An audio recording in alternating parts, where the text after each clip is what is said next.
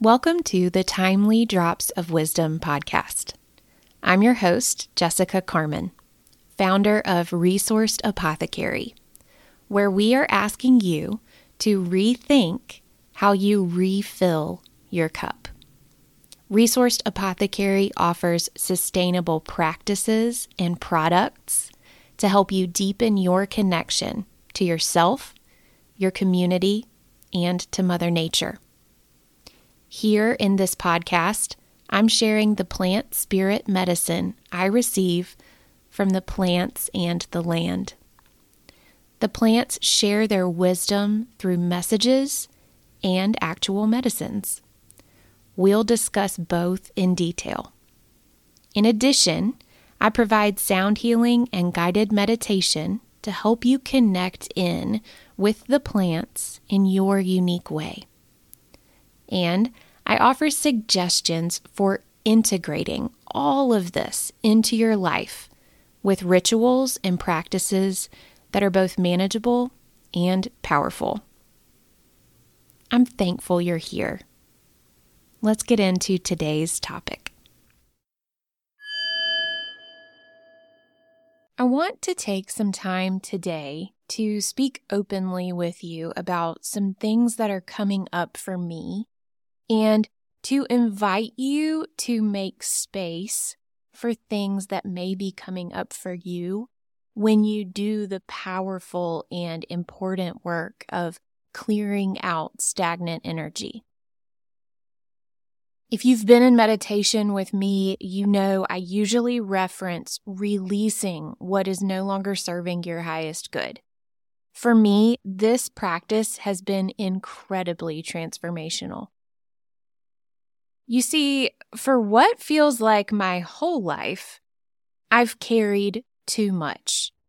From the weight of the world to the burdens of expectations and societal programming to my internalized assumptions about the feelings of others, even to all the grocery bags in one trip. I'm gonna lie, that last one is still a thing. I've deluded myself into thinking that a sign of my strength is how much I can carry by myself.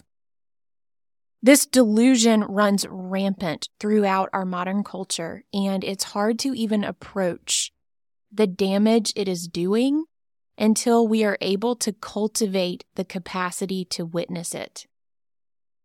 This is why I speak so often about making space until there is space in our lives, we are just treading water and getting nowhere. But what does that mean?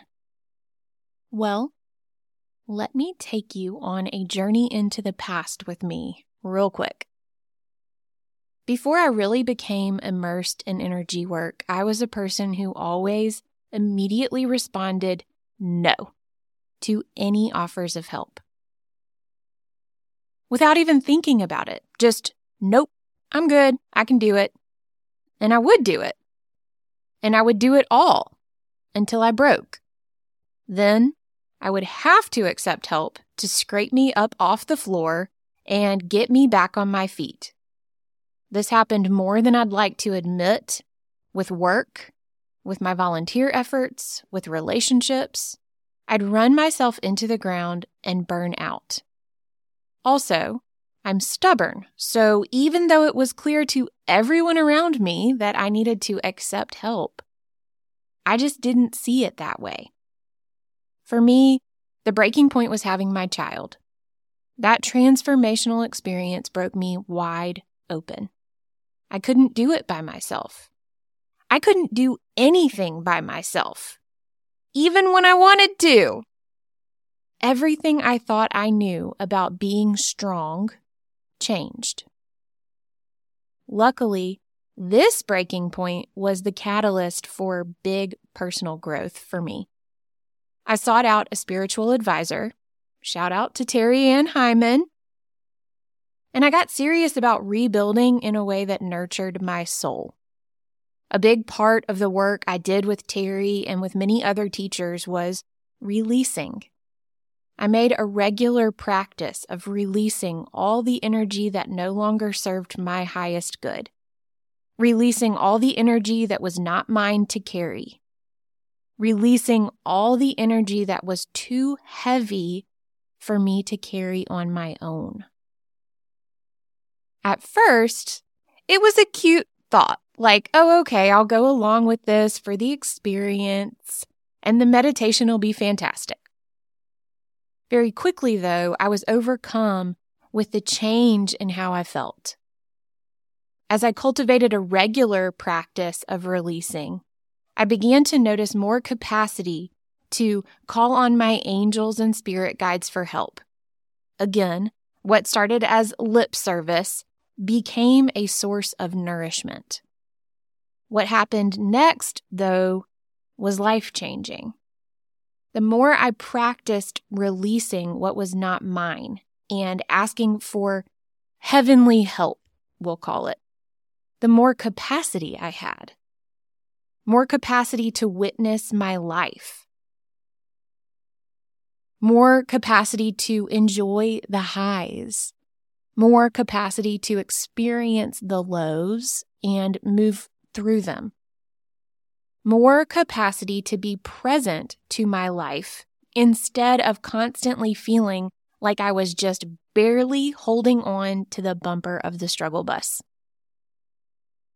The practice of releasing all that was not for me helped me develop the capacity to receive. My mindset shifted completely.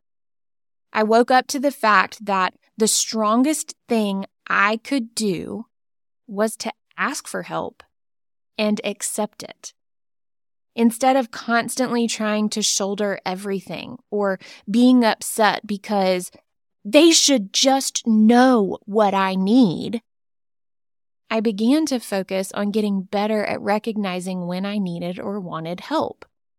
I spent time learning how to be more clear in my requests for support wait, what do I actually need in this moment? What could make this situation less stressful? How do I more effectively communicate my wants? What would make me happy right now? And where before I thought of all of this as self centered and shameful, it turns out that this shift in my mindset helped to create an actual capacity for deeper, more authentic connections with the people around me. In learning to release what was not mine, I learned to receive.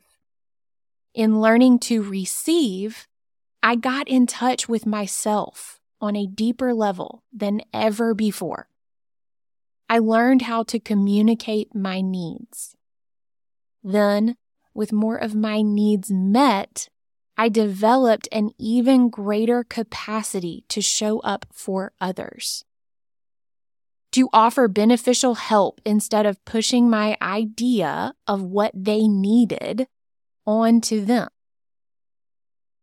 And as our quick little journey into the past arrives in the present day, you may be wondering when I turned into Buddha with all this personal growth let me be the first to say this is a lifelong practice.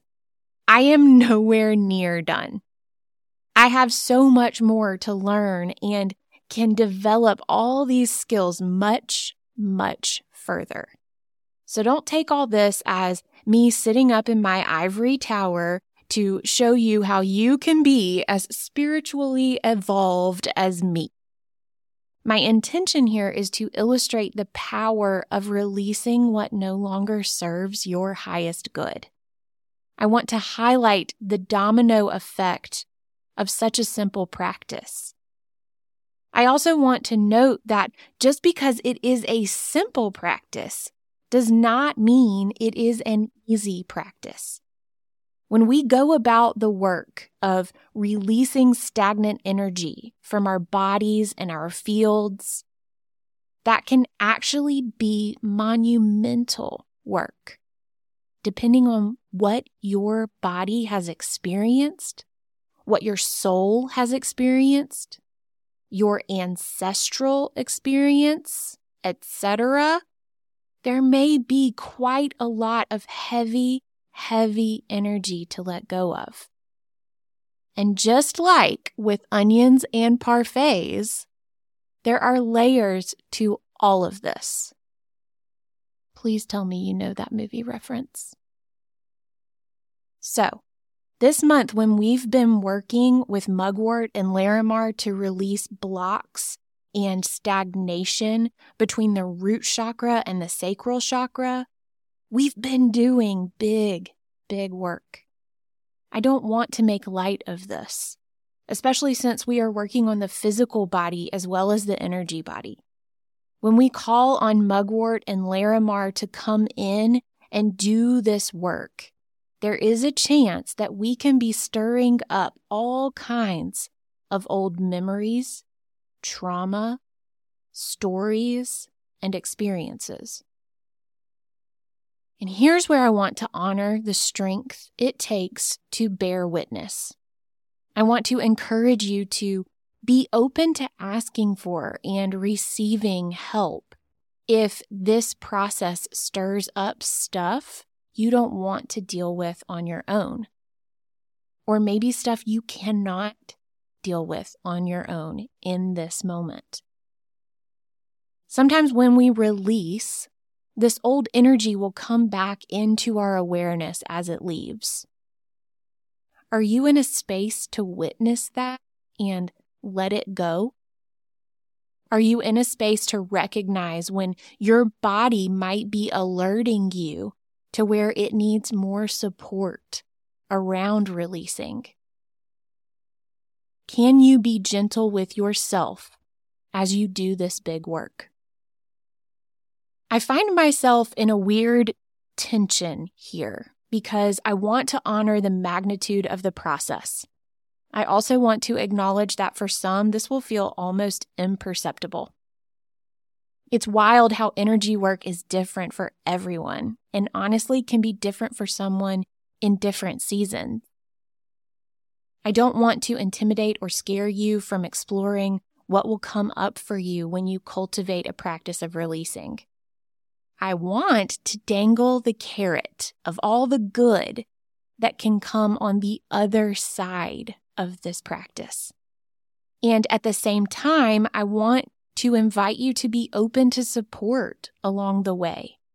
Working with a coach, an energy worker, a therapist, or other person who has the capacity to witness you and offer support is a gift, a gift that I hope you will offer yourself. It changed my life for the better. I am so grateful for the capacity to receive support. It is that capacity that enables me to tune in to the messages of the plants. It is that capacity that helps me maintain my center, or at least come back to it quickly when life gets chaotic. And that, my friend, is why I share all of this with you. It is why I will always encourage you to release what is no longer serving you. It is why I will devote a whole month to the space between chakras and the idea of dissolving all the blocks and stagnant energy standing in the way of flow. So, as we move closer to spring, if you are wondering where all that big energy of potential and possibility has gone, if you find yourself in a bit of a storm, remember that sometimes when we let go of what is not ours, when we release stagnant energy, things can get stirred up on their way out. That can be really unpleasant and sometimes even makes us feel like we're falling behind or moving in the wrong direction. I encourage you to be patient. Witness the storm with the understanding that all this chaos is on its way out. The space it's creating will make it even easier for you to make the most of all that big potential. If this storm is particularly difficult to weather on your own, you've got a great opportunity to call on someone for help. That help can come in the form of working with a professional, confiding in a friend or family member, hopefully one who has the capacity to walk with you through this. Or it can look like calling on your angels and spirit guides in meditation or prayer, calling on the God of your understanding, or your source, or the universe, or even the spirit of Larry David, whatever resonates for you. Give it a shot. See what comes of it. I'm rooting for you. Big love, my friend.